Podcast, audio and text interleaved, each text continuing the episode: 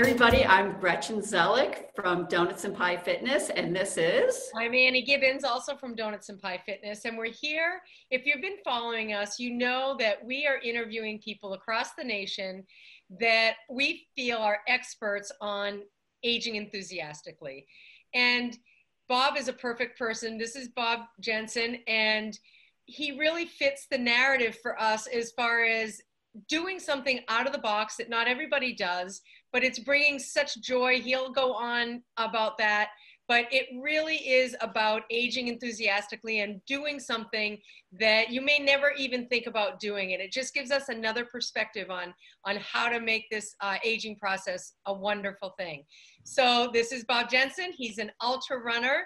And what we first want to find out about is how you started this extreme running. Well, uh, I never was a real uh, runner. Uh, I was uh, I ran in high school, but um, I never, you know, never never was a runner. Never was a jogger. And then um, they, uh, my kids were going to a, a, a school, and they were looking for a cross country coach. I was at one of the parent nights, and I said, "Well, you don't really have to know anything about running. You just kind of, you know, you look like you're fit. You can, you know, keep up with the kids. Mm-hmm. They needed an assistant coach, so I said, all right, I'll do it. And um, I liked it a lot. I liked running with uh, the uh, middle schoolers, and uh, I thought um, it was pretty good. Their cross country team, they didn't do more than uh, a little over two miles. They did, so I thought, oh, I could do that. And uh, next thing I know, I started running more myself and I just really liked. I always liked hiking, being outside, things like that. And I never considered myself a runner because I was a I'm a bigger guy. I was 190, 200 pounds, six feet. Um, didn't look like a runner, but I discovered that I had a lot of endurance. I was never fast, but I could go like that Energizer Buddy. I could bunny. I could just go, and um, so we had gone on a trip to um, Australia, and we were out in the bush with my family. We had taken uh, five months off, and we had uh, done this little trip around the world. And we were on this backpack trip in the bush in Australia. Second day into the trip, I saw these runners were coming through where we were stopping for water, and they call them a billabong. It's a watering hole, and they had numbers on, and they were carrying their water bottles. And I said, "Where'd you guys start from? Obviously, it was a race. He said, "Oh, from the park entrance." I was like, "When?" I said, "This morning." I was like, "That's like over, that's like 50 kilometers from here. That's like over 30 miles." And I said, "Now where are you going?" They said, "We're running back." I was like, "That's like 100 kilometers. You're doing that in a day?" You go, "Yeah, mate." You know. So I just, and this place was beautiful. I was like, "Wow, wouldn't it be great that's a great thing running through like this great place. And I'm like, how do they do it? So when I got back to the States, I was talking to a friend of mine who's a runner. And he goes, oh yeah, I've been, I've been talking to you about that. And I just didn't hear it. That's how I found out about ultra running. right. Very cool. And how old were you at that point? I was 50. How old was I when we were in Australia? 52? I had a birthday there, right? Yeah, I was 52. Wow. And I, and I wasn't a runner. And um, amazing. And I said, and I said to my, my coach at the time, this guy Pete Stringer, who was an ultra runner, who was about yeah. ten years older than me. He said, um, "Well, if you want to do, I'll we'll start training together." So he started training me, and now I'd never run a race before, not even a 5K. Wow. And after training all summer, um, he said, "I think you're ready for your first race in uh, September and I said, "Oh, great. What should I do?" And he goes, "Well, there's this really good 50k you could uh, enter." And I was like, "50k? Are you kidding me? I run a 5k." And he goes, "Ah, you. Don't worry about it. You know." And he goes, "It's just, it's just like, and it was in the Green Mountains, and it was the Vermont 50k, and it was all trails, mostly trails in the Green Mountains." And he said, "Don't worry, you have all day to do it."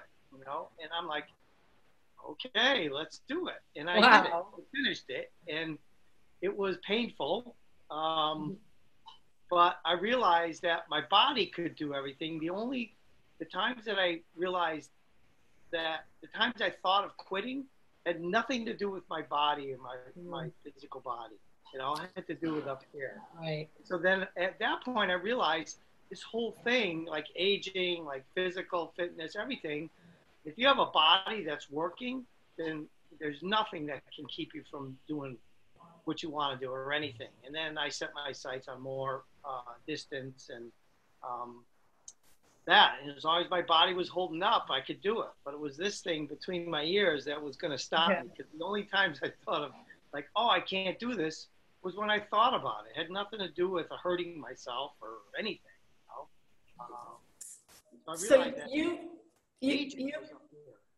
so you've been running for what, over 10 years now. Have you had to make any modifications or have you had any injuries? Yeah, I had, you know, the, the typical runner stuff, overuse injuries, you know, so you had to be mindful of that and um, the, you know, plantar fasciitis and the pulled Achilles and the gastrocnemius, gastric memias pops and, you know, all these little weird things. But you, you talk to people who have had it before and like my coach at the time, he had torn his Achilles and um, he got it repaired and continued running again. So I never had any serious, serious injuries. Um, the worst was the plantar fasciitis, and I remember um, it was so painful, and I kept running, and was, I tried everything. I went to acupuncturist, and then I started doing yoga, Mm. And in three months of doing yoga, it went away. Wow. And, uh, in the meantime, though, I was I was gearing up to run Boston Marathon, and I got in. I was running Boston Marathon, and I did the only thing I ever did medically that I wish I didn't do was, I was seeing a podiatrist, and I ended up getting the cortisone shots, but that was just so that I could do the marathon. Right. I entered it. Well, money and when you get in Boston, you got to do what you got to do to get That's to right, do that. that's right. That's So that's the did that. race. yeah. Yeah. But after that, the cortisone eventually wore off, and then you're back with the same old problem. Right. The same spot. And, um, so after about three months of yoga, hot yoga, it was Bikram yoga. Bikram. I've, I've seen you in. I've been in one of those classes with you. yeah, it, it the, all the symptoms which the podiatrist told me that I probably would have for a long time. I got the lifts, and I stopped running, and, and then the, the heel spurs from the result of the plantar fasciitis, where the tissue was tearing away, causing these little calcifications, Yeah. and they got sharp, and then the, the pressure on your heel hurts so much, and drive you through the roof, the pain. Um, after the plantar fasciitis was gone, um, thought he thought those would be surgically removed, but after another three, four months of yoga, That's incredible. That's, That's incredible. great. So how do you how, how do you stay motivated? Um, like I know it. You said it's all but up here in your mind, but is there something you go through that helps you to stay in your mind and not in your body, and or may- maybe vice versa? But what is Well- it that keeps you motivated? Well, I think you're right. You were right. First, staying in your mind and staying staying in my body, right? Right. Um, and noticing my body, not what's going on up here. Uh, my body's in the present moment. It's what's happening right now.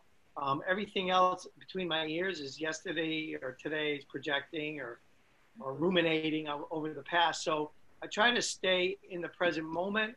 And the perfect place for that present moment is in my body, whether it hurts or not, whether it's sore. Um, I used to run a lot with music to try to distract me. Mm-hmm. And I was at one of my uh, teachers' houses, uh, my uh, mindfulness uh, teacher.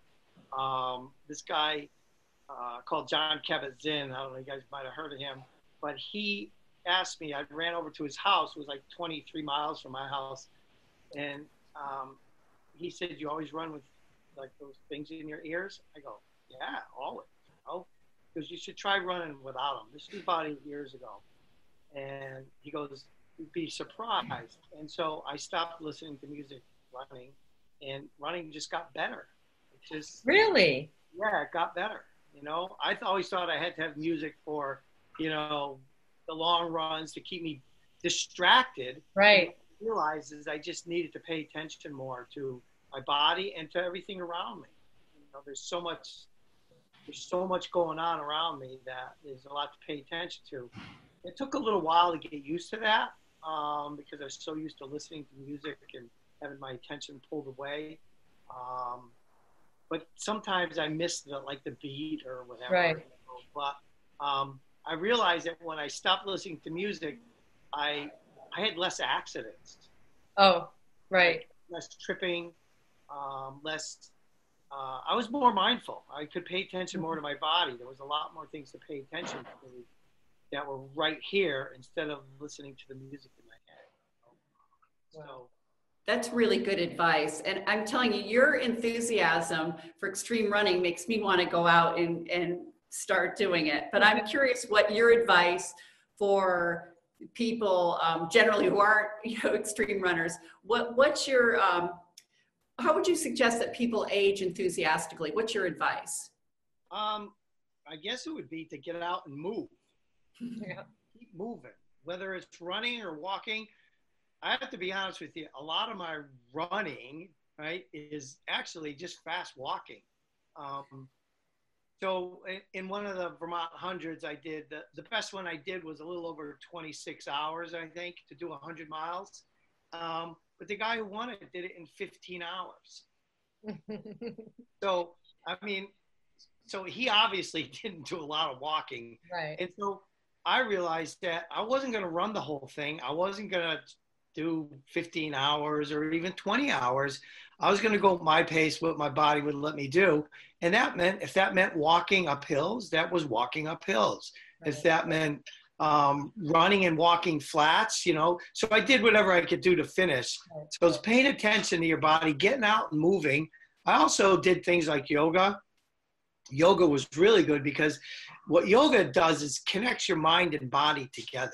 Like Mhm. some people, um, they think that they're separate, but if you can put the two together, you can you can exercise and you could um, find. I don't want to say it's kind of corny, your happy place, but finding this connection between your mind and your body. Um, yoga was able to kind of fuse that. I mean, I, I went to the gym. I used to work out in the gym and lift weights. There's certain things you do to strengthen different muscles that you can't really do while you're running. Um, so yeah, I worked out with you know machines and weights and stuff, squats and did pull-ups, and it's not just your your lower half, but you got to work on your upper half too, and finding other people to do it with, people that kind of you know some camaraderie there, some um, and yoga was a perfect place to find that. Um, so, and then um, I think mindfulness and meditation was another big thing Yeah. that that was able to, for me to see. I was always at this. I used to always think of aging in terms of my parents and my my parents' uh, sibling. So my aunts and my uncles and my parents. That when they were 50, they were old. They they really stopped doing a lot of things physically. Um, that generation, uh, my my father's uh, and the World War II generation, the greatest generation, didn't seem to be real physical. And by the time they were in their 50s and 60s, they were like looking and they didn't do a lot of things. And I was like, when I got to, and also they had all these physical problems. And I just didn't want to go there. And so I realized that if I was going to age differently than them, I just needed to be more physical. And not that, like, my father had a probably pretty much a sit down job. He didn't, he wasn't very physical in his work, but he had plenty of time to, you know, do the things like to go running or hiking or of course they didn't run back in the 50s and the 60s but Right. you know i i realized when, when i hit my middle age when i got to be 50 or whatever i realized that uh, when i started running that this is it this if i'm an, and i started feeling better and i started i think i started looking better didn't i start looking better of course you did, Bob. yeah You know, it's so important what you're saying is because we do see it generationally and you know now we do see a lot of people paying more attention to being active it seems like you became active and then you became mindful and then you got yoga and one thing just leads to the next that just Yeah. makes your life change completely and it's and it's uh, it's so great to hear you explain how this happened in your life. It's so motivational to me. I know to other people as well. I love the quote, this is it. That, I mean, how, that just sums it right up. This is it. Yeah. Yeah, this is Do it it. now. Yeah. Right. Yep. and, and we're not like I'm not um, a super athlete, and um, you know there were times when I was training, I was like, oh, maybe I'm gonna like maybe I could like get really fast, and maybe I could. You know, that, I set all these kind of goals to like produce more, so that I get faster, and then I could do more, and then I realized that, well, you know, I'm starting out with this body that I have. Um, it was never a runner's body.